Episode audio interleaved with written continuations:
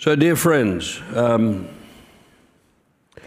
this session is not so much uh, to do with an anointing I can release as speaking to our future or our potential. I'll get to it in a moment because I, th- I think because of the nature of it, I think we should pause a second time. Jonathan prayed effectively, but I think we just pause a second time. We're going to ask the Lord if the grace that we are meant to have or could have in this thing might, might really come upon us. You'll find out what the thing is in a minute. And Father, I thank you that grace is available for all things to which you call us. And we seek that grace. I ask that the giftedness and power associated with uh, these subjects, with seeing souls in darkness and hardness turn to Christ, that you would grant us power to win souls. Power. You said you'll be, you'll be my witnesses after power comes upon you. We pray for that. I ask, Lord, grace for all the pastors present, all the churches represented, all the families represented, that grace would flow in accordance with the things we'll now share. And I pray, Lord, that a year from now, things will be different. There'll be wonderful reports. And so we give praise to God for what we believe we shall see. And thank you, Lord. Yes, amen. Um,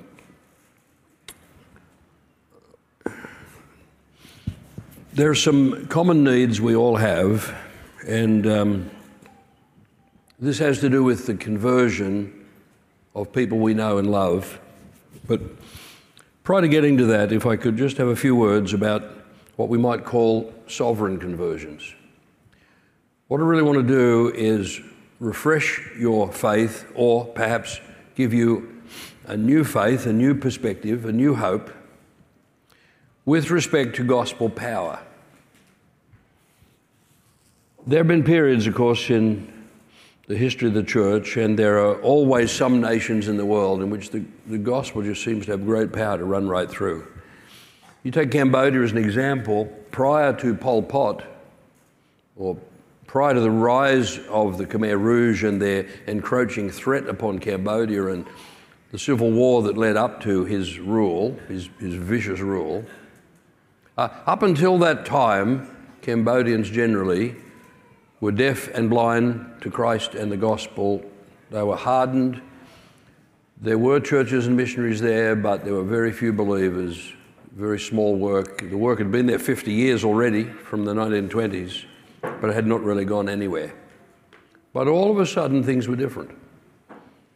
And just prior to Pol Pot taking the capital, a revival broke out, huge numbers became Christians, all kinds of miracles. You can read about it in books that have been published. And then there, but then there was uh, four years of Pol Pot, another 16 years of warfare, because things under Pol Pot were so bad. The neighbouring communists invaded to deal with him. And uh, anyway, it's a whole history. It wasn't, wasn't until 1993 that the United Nations, you know, constituted Cambodia all over. But an astounding change had taken place and was easy to preach the gospel, and people everywhere turned to Christ.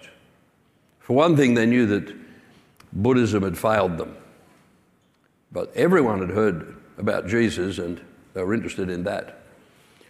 So there was a change, change of atmosphere, change of spirit, change of heart, change of interest.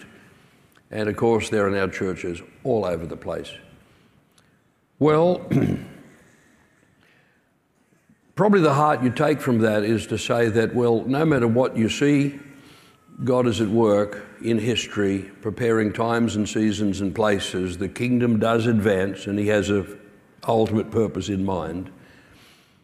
And you must take heart to believe that He has an ultimate purpose for Australia and for America, like for Western nations, which are really spiritually, you know, uh, not in a great place. And um, I keep praying and believing it will turn, especially for this nation. Something must give, something must turn. always looking for, you know, a fresh awakening. Certainly in the history of England, it was when things were the most dire. There was one point in history where it looked like the church would finally be snuffed out, only for a, not a moment later, and it was so alive and everywhere. You know, these, these changes come in history. So we can, you know, we can pray and hope, and we ought to be praying into it. However, whether or no, I think in our individual settings, your church and mine, we ought to be believing for sovereign conversions. In other words, I think we should start believing for it. The early day Salvation Army, now admittedly, there was a great wave of the Spirit called the Second Great Awakening, which gave to the rise of many Christian works, including the China Inland Mission and Barnardo's Homes and heaps of other things. Salvation Army is one of those. And, and and soul winning and evangelism. Mind you, this was at a time when the churches were, other churches were just stuck in tradition. So it's not like it was, there was life everywhere, but, but somehow, somehow, uh, what was it? The founder went through years of privation and poverty and finally stumbled on what was his destiny, and the thing exploded. And within uh, 25 years, Booth went from being one evangelist to being, um, what was it, 10,000 evangelists across 80 nations, brought millions to Christ. But they had uh, some principles.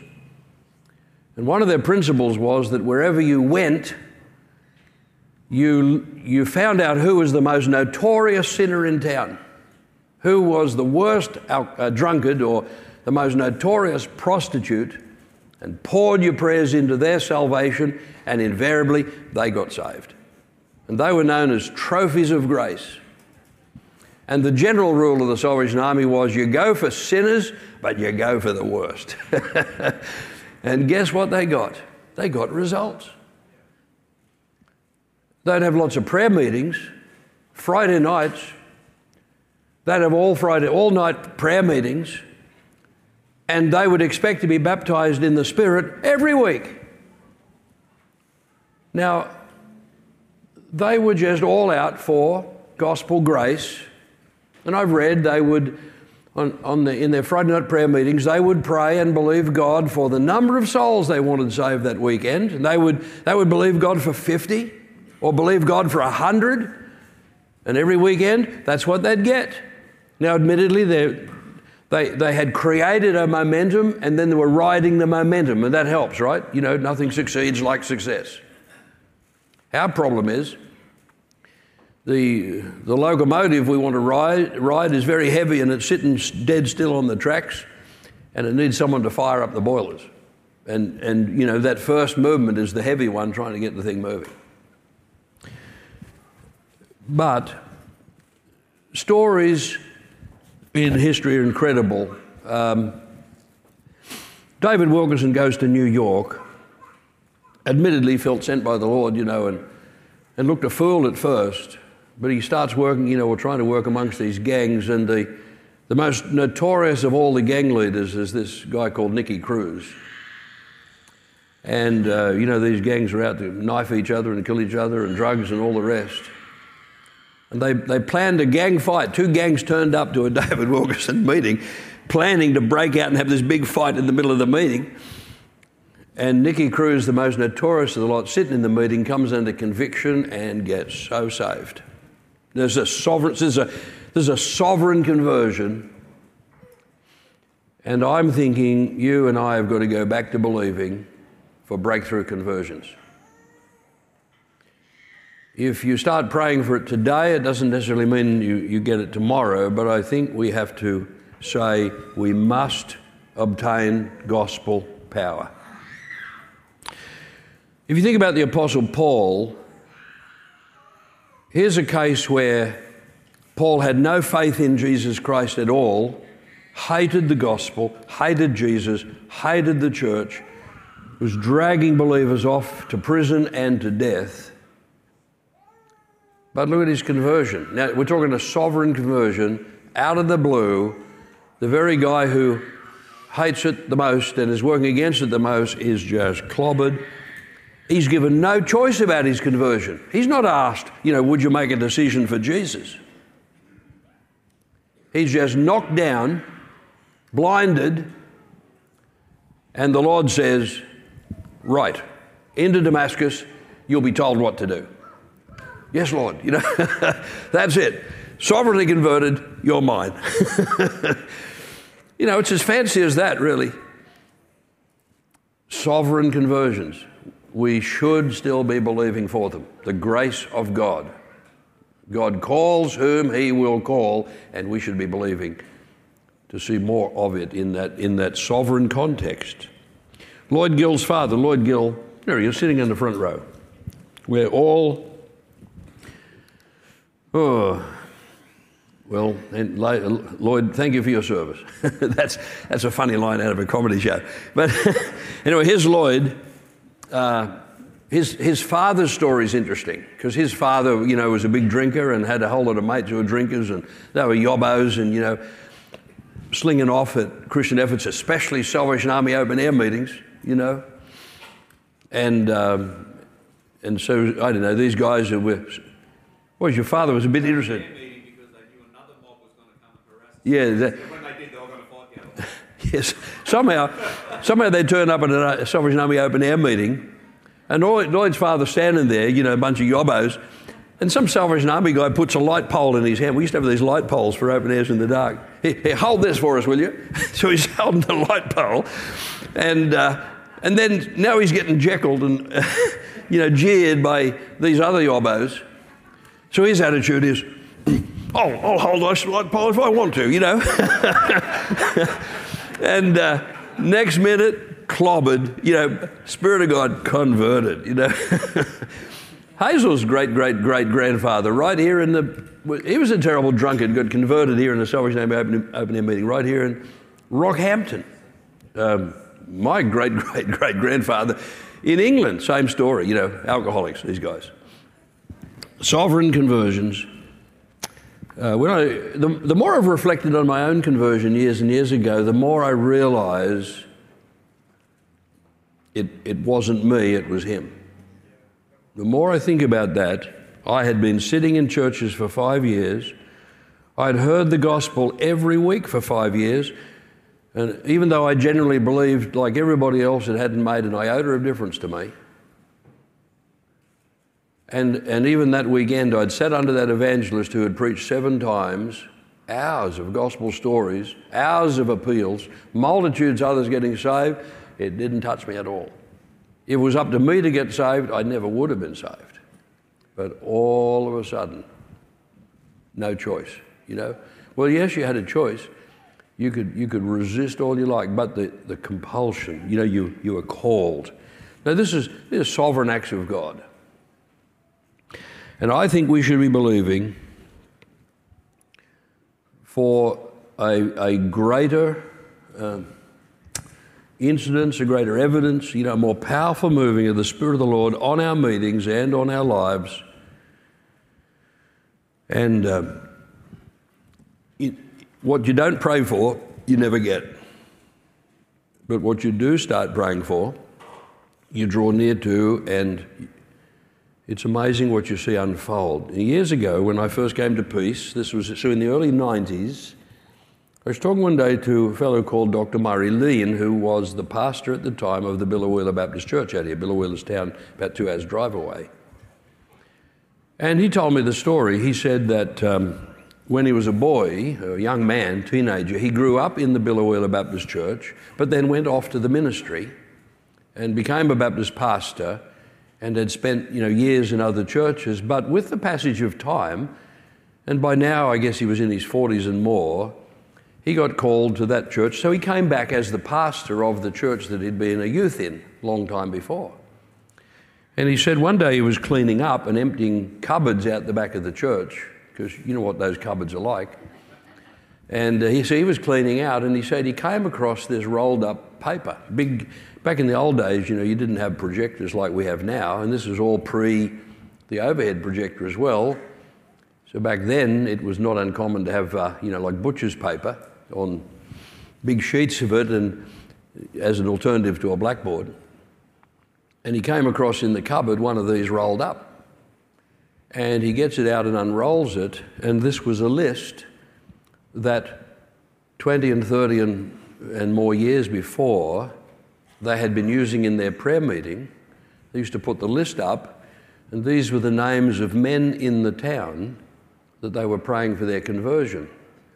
Um, relatives of people in the church, friends of people in the church. So here was this list of names, and he said the astounding thing was he'd come back as pastor, and the names he's reading are the guys he's got in the church, and most of them are deacons and leaders. So he said, you know, like with the passage of time, this had an astounding outcome. Now, this is real life testimony from right here in central Queensland. And I would think that despite the hardness of the culture and the hardness of people's hearts, the, the power of God to answer prayer like that has not changed.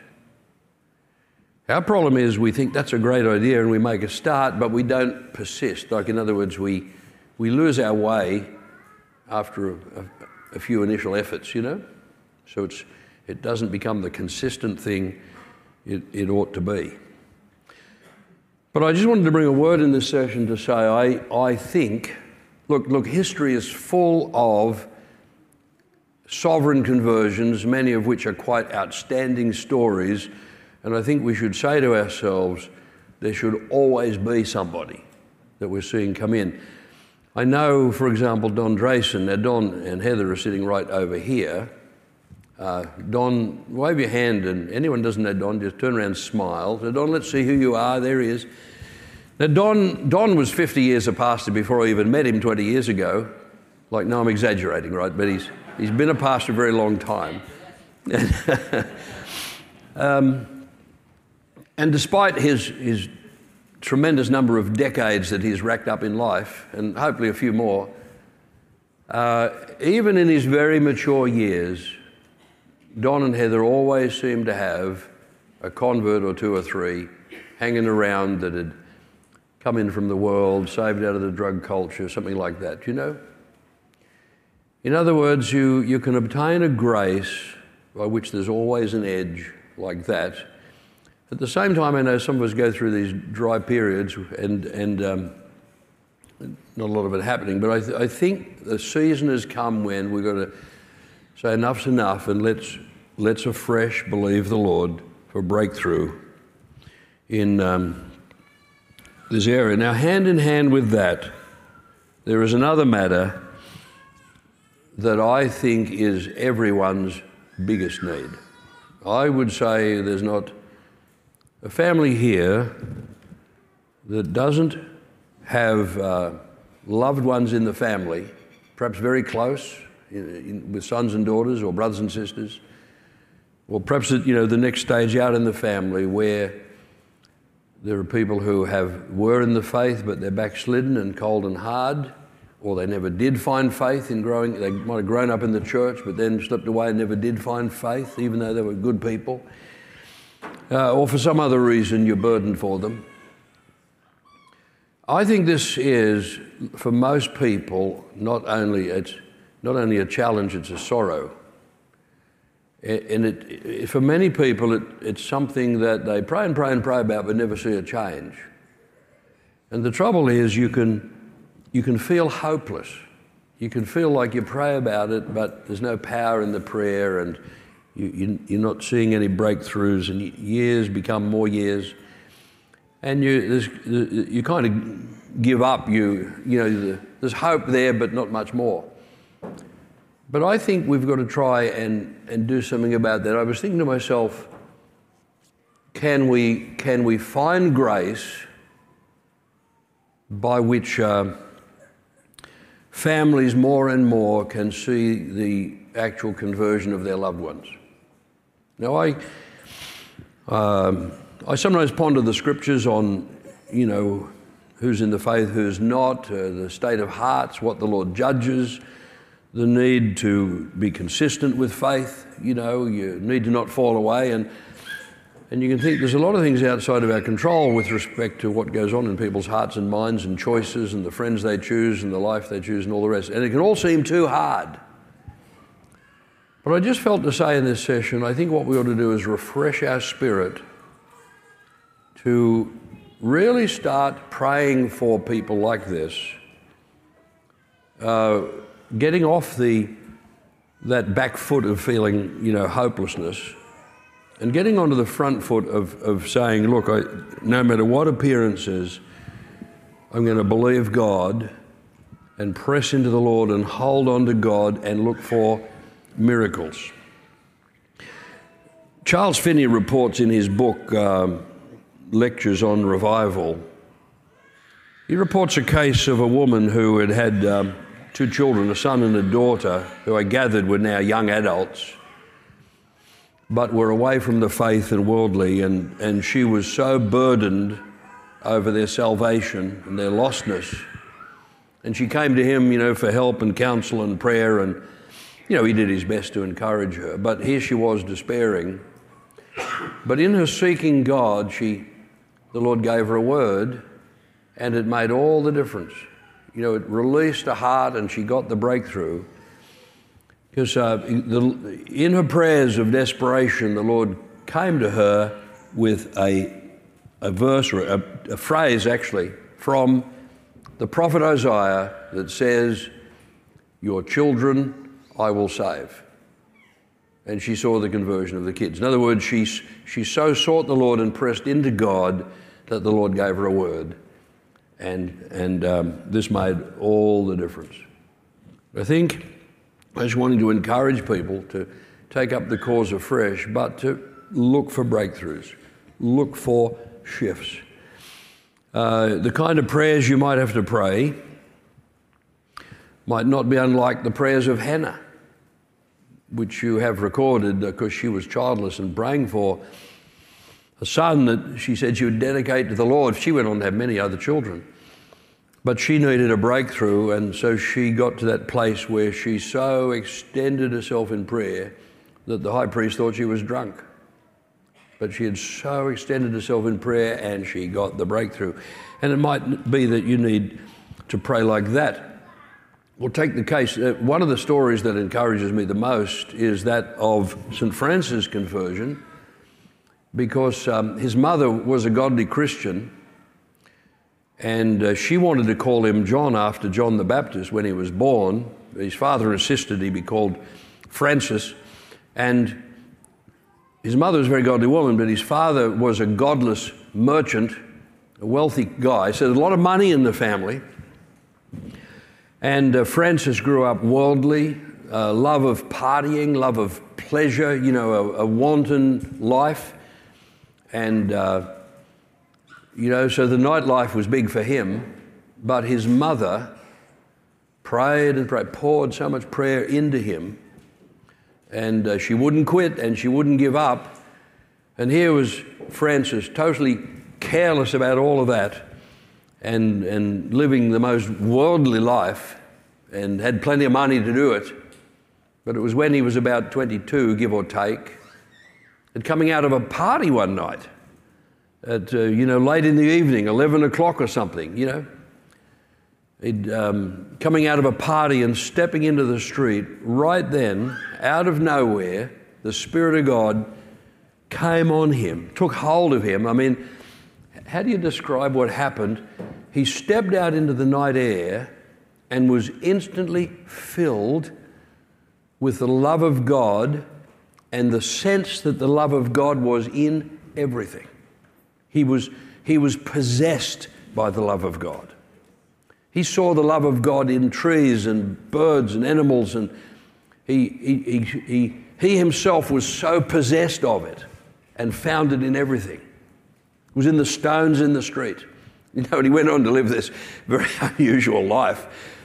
And uh, so, you know, it was, you know, he'd come past a tree and the birds and he'd stop and talk to sister birds, you know, you know, thank them for all the praise they were giving to God. But, but the animals seemed to know. They're quiet and listen to him, you know. Like this was really unusual guy, right?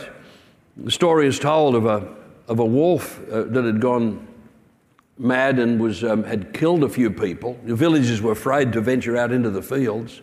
St. Francis comes along and finds out about it. He goes out into the woods and finds the wolf. and, and has a good heart to heart talk with the wolf. You know, now, brother wolf, you know, your behavior. And, uh, you know, this won't do, but if you'll come with me, uh, you know, the villagers will take care of you. So he comes back in, the wolf trotting happily beside him. The wolf lived in the town. The villagers took care of it. You know, like this is astounding stuff, right? But, but go back, his mother would not give up. So she was possessed. He became possessed, you know, but of, of something. She was possessed of the Holy Spirit, like passionate prayer. He became possessed of the love of God. That, that story gives me more hope than anything. Our, our problem is we don't pray like she did. but I'm, I'm thinking, can we find faith to believe for some miraculous outcomes in souls all over again? Can we get back to a little bit of what the Salvation Army found when they said, you know, find out who's the most notorious sinner in town? Start praying and believing. They're going to get saved. And um, anyway, your children I will save. I'll show you that scripture in a moment. Uh, in my case, you know, I have some of these burdens in the family like most other people, and I've had mixed results so far. I've had some real breakthroughs. I've had some others that need a whole lot more work.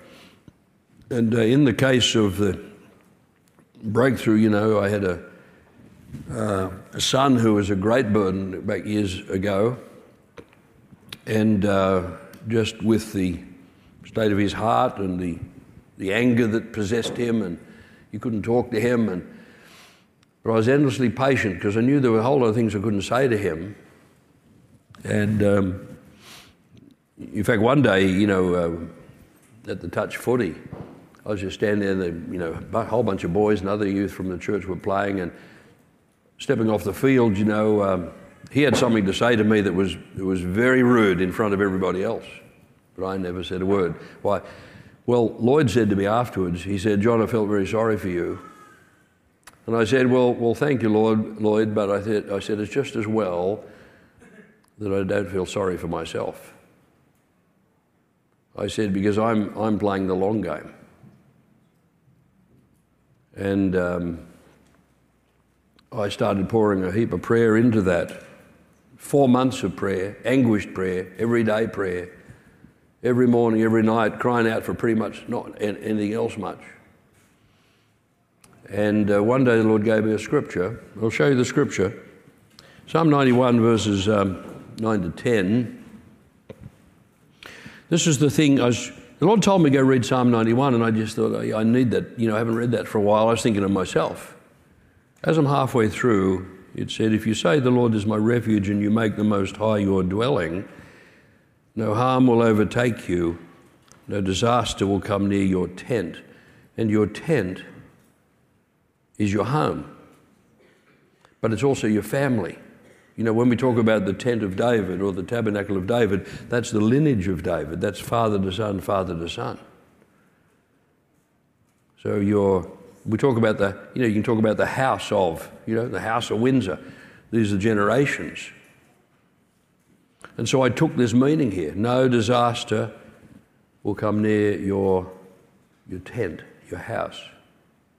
And I took this up with the Lord, you know, because this to me was huge disaster. And, but the Lord kept talking and talking about my son because he loves me, says the Lord, I'll rescue him. Well, I didn't know he loved him, and maybe he did, and maybe he didn't. Didn't seem to matter. The Lord wanted to get to the promise I will rescue him, I will protect him. He will call on me, and I'll answer him. I'll be with him in trouble. I'll deliver him. With long life, I'll satisfy him and show him my salvation. Uh, that was the next bit. It didn't go up on the board yet. But put up Psalm 91:14. You see that phrase there, I will rescue him. Well, it didn't at the time stand out any more than all the other phrases. I just felt this is what the Lord said. And later in the day, he gave me another scripture from the Gospel of John, you know, that said that was the exact time that the Lord had said, Your son will live. So, um, that was on a Sunday, and then um, I had to go to a prophetic conference in Brisbane, uh, in Sydney that week, and I'm one of the speakers. But the first night, the speaker was John Sandford from America. And he, he spoke about some matter that was very interesting. But at the end, he said, Oh, everybody just sit and, you know, pray on your own. So I, I'm in the front row because every, every time I had a minute, I'm back to prayer for this boy. Oh, God. You know, it was that kind of prayer. Oh, God. Oh, please, you know. Pleading prayer. And had the most astounding and frightening experience where the Lord interrupted me and he was not happy. I said, I will rescue him. I, I, I, I sat back in the chair. I thought, man, he's serious. He expected me to believe. And um, it, it gave me a release. For days, I went around that time of that conference just rejoicing. Lord, you said, Lord, I believe. Oh, Lord, I thank you. And then I got home into a different atmosphere, you know, back to reality. Uh, reality is a qualified term there, right? and first chance I get sitting in my office, I'm back to, oh God, and I had to stop myself. Because the natural emotion was to go back to that. I had to stop myself and get back to what the Lord said and basically force myself. Uh, you, you learn to do it, so it's not too much force. In other words, it's a choice to say, Lord, you said, and get on to the rejoicing. Lord, thank you. This is what you're doing. And uh, so I had to hold that line. I had to hold that compass heading in the prayer and not go back to the emotion. And uh, yes, we got a huge breakthrough very soon after that. And uh, huge change of heart and somebody's life that had looked hopeless and, you know, prospects forlorn became um, a totally different person and hugely accomplished and successful. And uh, so the message in all of this, you know, in thinking of other situations that still need prayer and still need the breakthrough, is, is not to be overcome by hopelessness and defeat. Rather, seek the Lord for His word. If you've got nothing else to go on, seek the Lord. Get the Lord to say something. And as I said yesterday, if He doesn't, go back to the book that's full of things He's already said. Use something in the meantime because you've got to build yourself into this place where you get out of the hopelessness and you, you got something that you believe. And this is actually true of all prayer. I, I have found over the years there are plenty of things that you, where you begin is to seek the Lord for the thing you need or want. You ask, you pray, but having prayed it through sufficiently, having, having laid your request before the Lord sufficiently, you must leave that phase of prayer behind and enter upon a new phase of prayer where you take a stand that says, Lord, you've heard my prayer. Now, it still needs daily prayer. And if it's serious, then multiple times in the day. But don't just stay on that first note of, Lord, would you do this? Lord, would you do it? Lord, would you do it? Because whenever you're praying like that, it's always future tense. You know, like the old tomorrow never comes. You've got to get off that and onto a note in prayer that says, Lord, you've heard and you've granted my request, and this is what you're doing. So it's the, it's the rejoicing. This is the positive confession. This is the expression of that Mark 11 24 that says, When you pray, believe that you have received it, and it will be granted. You've got to bring that element in. So, you know, using the cricket analogy, I like using cricket analogies because it leaves the Americans out of the discussion for a while, right? you you got to get off the back foot and onto the front foot. The get off the defensive onto the offensive. Get into this place in prayer where you are rejoicing with a positive hope. And then you take that lesson and apply it to these sorrowful burdens we have. So, turning daily the sorrow and despair and hopelessness into something that is more hope filled and positive and purposeful because you've got to get to the place where you're making strong confessions of faith over what God is doing for you and your family and for your neighbors and, you know, whatever you've got time to handle, really. Now, here's an important component. Oh, well, now here's a look, before I get to that, a couple more things. Yes, Isaiah 49 and verses 24 25 is probably something to take to heart when you are praying for someone to be rescued.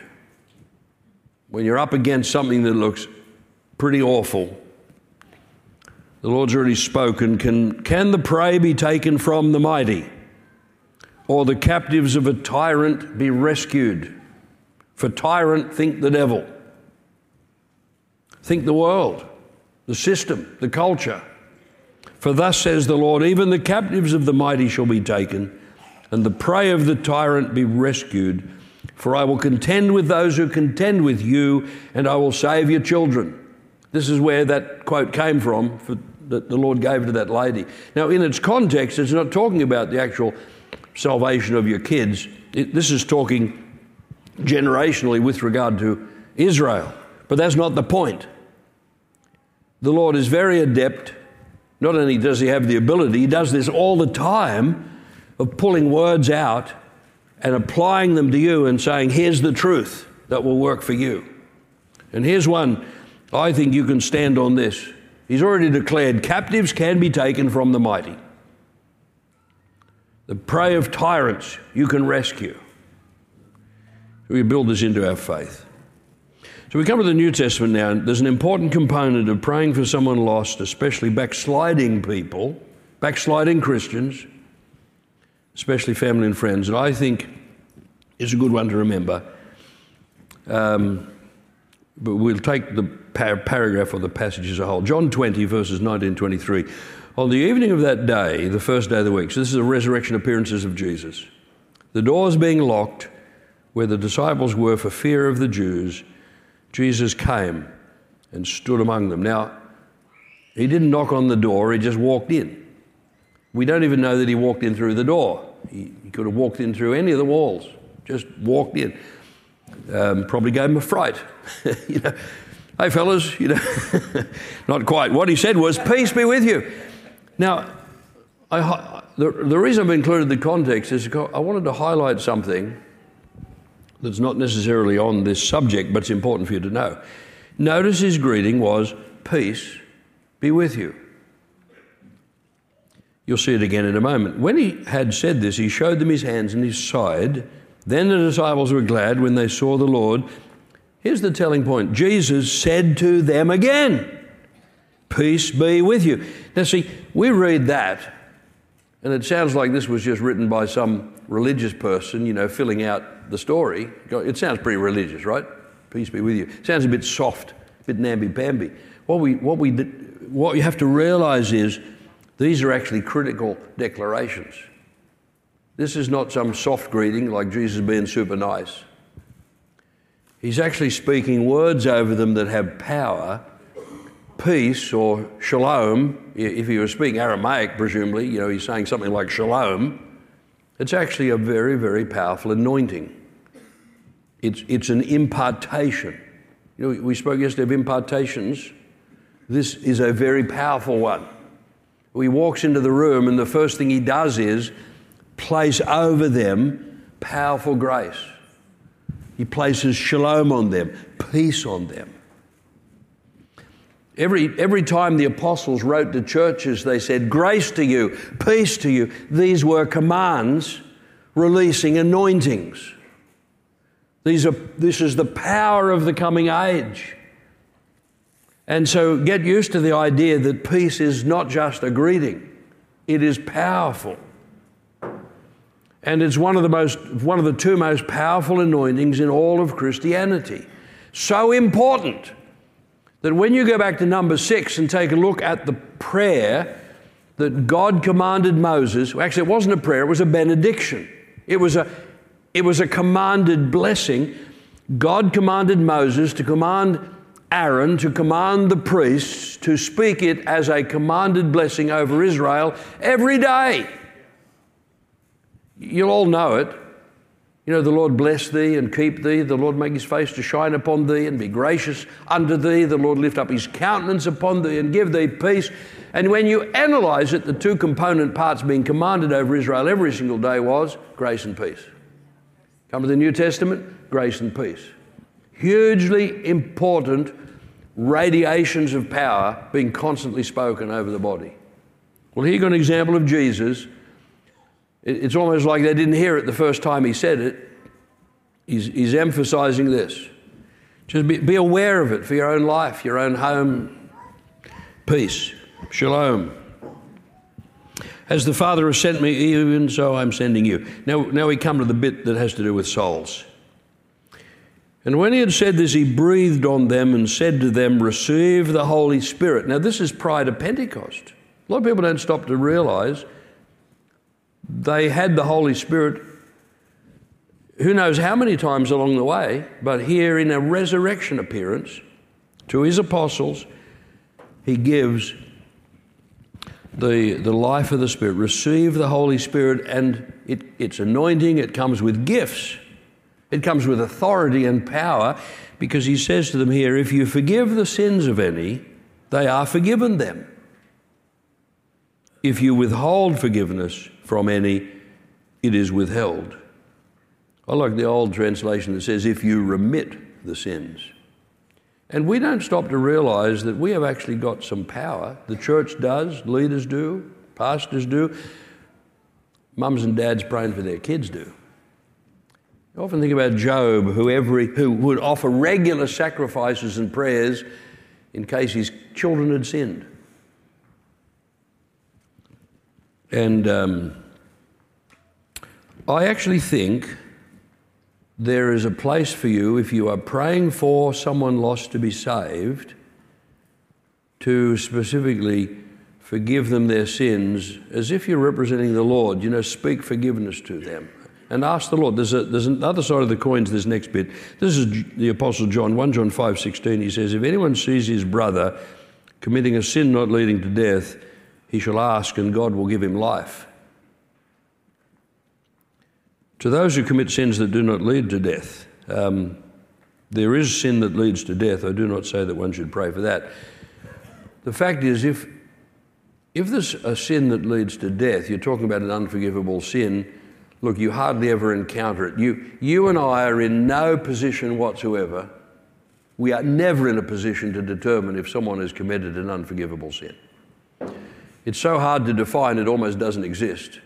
I mean, you can, you can narrow it right down, but let's, but the, the old rule of thumb was if you're worried about it, it's not you. Because there's still some fear of God in you. You still want to be saved. Don't worry, it's not you.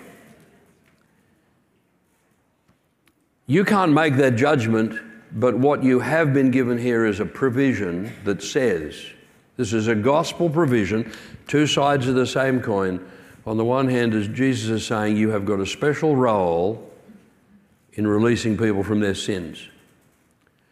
And at the same time, you've got a special role in asking God to forgive them for their sins. In other words, you, you can do a great deal to help prepare the atmosphere, help bring a person to a freedom. It says, if anyone sees his brother committing a sin, now it's a brother, so this is someone who's had faith, someone who's been in the faith. They're backsliding. If anyone sees his brother committing a sin not leading to death, he shall ask. Here's the telling phrase you can ask, and God will give them life. That's not bad, is it? Like, rather than have the thing sit there dormant in your Bible, it would be better to say, well, there's something here I can do. I may as well stir up faith, because even if I um, even if it's only successful sometimes, that's, that's better than nothing. But I just think there's something in it. I think it, in your prayers for lost people, I think you do business with God on their behalf very often effectively.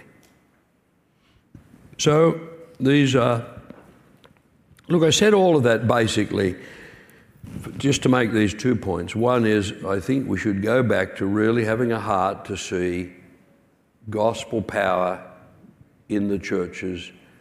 The job of the church, after all, is to hold out the word of life. And the other thing is let's find fresh faith, renewed energy, like the mother of St. Francis, and, and believe for some miraculous outcomes, and um, continue to hold, I think, that positive, positive confession, no matter what you see, and believe for breakthroughs. Um, I've probably tired you out with enough talk. And so I was a bit loath to, uh, to touch on the subject of apostolic covering now, except to say this. In my first book, The Apostolic Revelation, of which there are plenty here, still available, um, chapter 7 in that book, the longest chapter in the book, the, the central thought of the book, the central thesis, if you like, in that whole book was this subject of apostolic covering. And um, the purpose of spiritual covering is to place a protection and a blessing that comes from Christ. It's like the approval of Christ, the blessing of Christ. It helps to protect from bad things coming in and it helps to bring in good things. It's not everything because church life is more complex than that.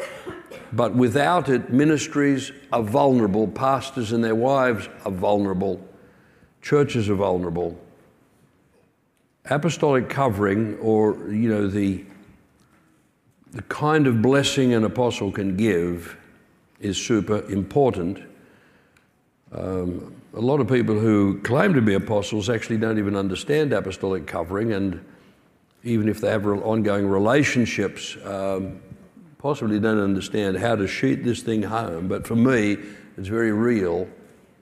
And you, you, you pray and place, place not just the blessing of Christ, but the covering of Christ over a house. And something gets sheeted home that makes the difference and helps to clear away vulnerabilities. Very often healings take place and, and so on and so forth. And I've had recent examples of it as well as examples, you know, over 20, 30 years. Now, I suggest if, if any pastors present uh, want to understand that more, read that chapter, and then, you know, the Lord leads you as to who to relate to, who to walk with, you know. But you must, you must put apostolic covering in place.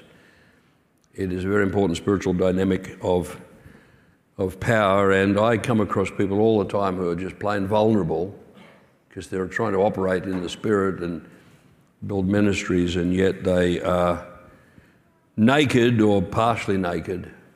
And they were the kind of dreams the Lord was giving me before I put apostolic covering in place many years ago now. Dreams in which I was naked. And because um, that's a reference to you know, what you need to be clothed with. Anyway, I want to pray and um, just go back to our need to find grace for the saving of souls. So, how about we take a few moments and believe the Lord that He can uh, lead us by His Spirit and position you very well in your, in your faith and hope and your prayers. Philip, would you come and, uh, well, yes, Jess, is it? Yeah, sure. Right, Jess.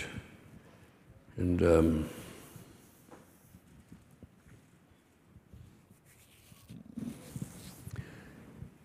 just quieten your heart before the Lord just bow our heads and just soak His presence for a few moments.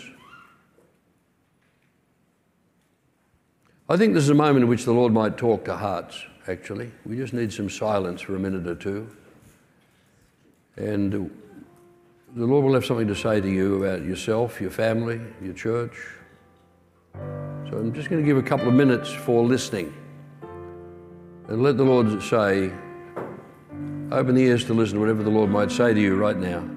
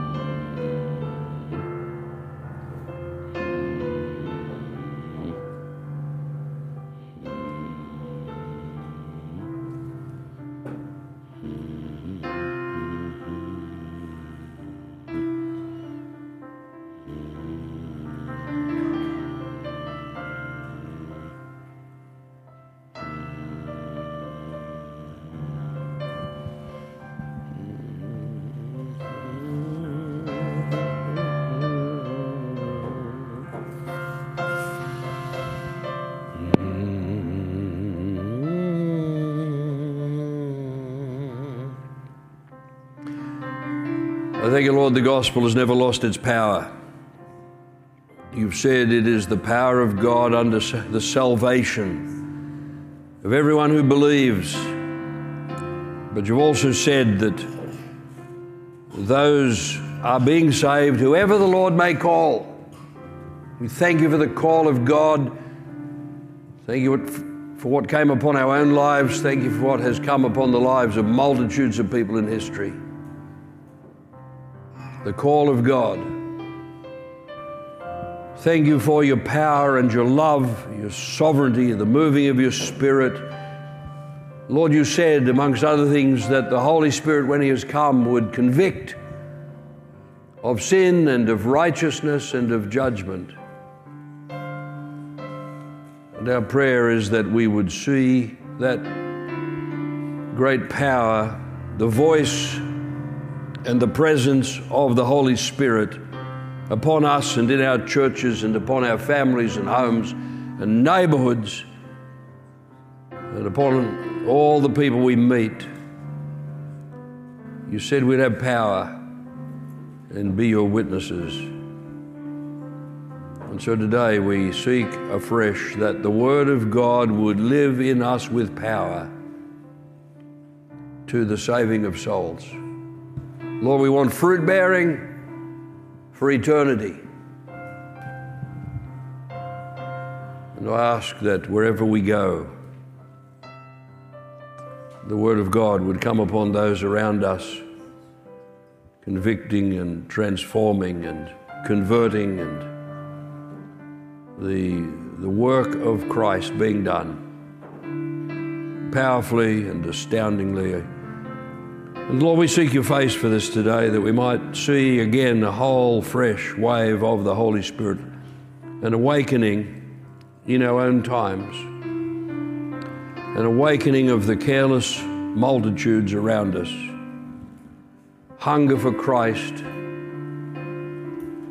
Lord, we, uh, we're only used to doing things the old way, but I ask you to lead us in fresh ways, the new way that every one of us might find our, our prayers, our words, our service, our love and care of others so effective and so fruitful in the winning of souls. And I ask, Lord, that today you'd meet with everyone, every one of these dear ones here, the younger, the older, and uh, whether they're new in, in the Lord or have been known you a long time, I ask, Lord, that you would come to every one of these in these days as they meet with you alone somewhere. I ask that you would come to them and that you would reveal yourself to them and that you would put into them the power of the Word of God that in, that in this area somehow you would give to every one of these brothers and sisters a promise. Give them a promise. Give them a word to believe, uh, to live by, to cling to.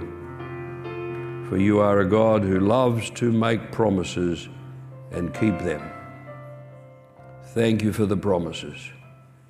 And so we believe God and look for what you will say to us today and tomorrow and in the coming days. My prayer, Lord, is that you'd make everyone who sat under this word very fruitful in the kingdom of heaven. This we pray in the holy name, the wondrous name of our Lord Jesus. I thank you, Lord. Amen. Two little stories I, I learned years ago that God loves to come to you and make a promise, but He likes to make a promise that is bigger than you think possible. And what honors Him is when you choose to believe it against all odds. And that promise is usually something that is long term. So there's, there is room there, admittedly, for getting off with the fairies, but the point is, God loves to make a promise and keep it. Big example in the Bible, of course, is Abraham being promised a son.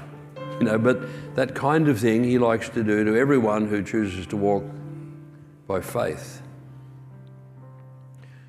The other thing that might be helpful is this that years and years ago, um, the second church I was in, I had a young lady who was a new convert, came to the faith, and she was, she was a bright, happy girl. She was a nurse and cheerful in the church, such a good testimony. But she, she fell pregnant, and that wasn't the problem. She had two kids, and this was the third one, and all was happy. But in that first trimester, she got badly exposed to German measles, and she didn't have immunity, like, you know, rubella and all that. And it hit her with fear. She was so afraid of what was going to happen with this child in the womb the, the, the light went out of her eyes. She, she just, um, the life she had, she just lost, and she went dull and stopped coming to church, and just, just fear, loss of faith. Anyway, I went out on the, um, I was out the mountainside one afternoon praying all afternoon, praying about lots of things. It was a nice place to go, really, and um, and there was, you know, there were these boulders, you know, and I. Um, put, had my Bible on a boulder and I'm praying about things. I got thinking about this girl, and it occurred to me. You know, Scripture says in Psalm 33, He spoke and it was done. This is of the universe, you know. He spoke and it was done. He commanded and it stood firm. And I thought, that's what we need. That's what I need for this girl. So I began to seek the Lord. It took about 20 minutes seeking the Lord, pleading with God, would He speak a word? Because saying, Lord, if you'll speak, if you just speak one word over that girl, she'll be saved. You know, would you speak a word? So I sought, I sought the Lord, and eventually, sure enough, He spoke. And um, told me what to do, and I went to visit the next day, and the light was back in her eyes. And when the baby was born, perfectly normal, healthy baby, you know. No, you know, miraculous outcomes, but in that case, it was over a soul a lost soul. But I sought the Lord, Lord, if you speak, it's done. You know, if you'll just speak, she'll be saved. Get, get the sovereign acts of God, you know. So anyway, uh, back into it all with, you know, even more passion than before. anyway, thank you, and it's lunchtime.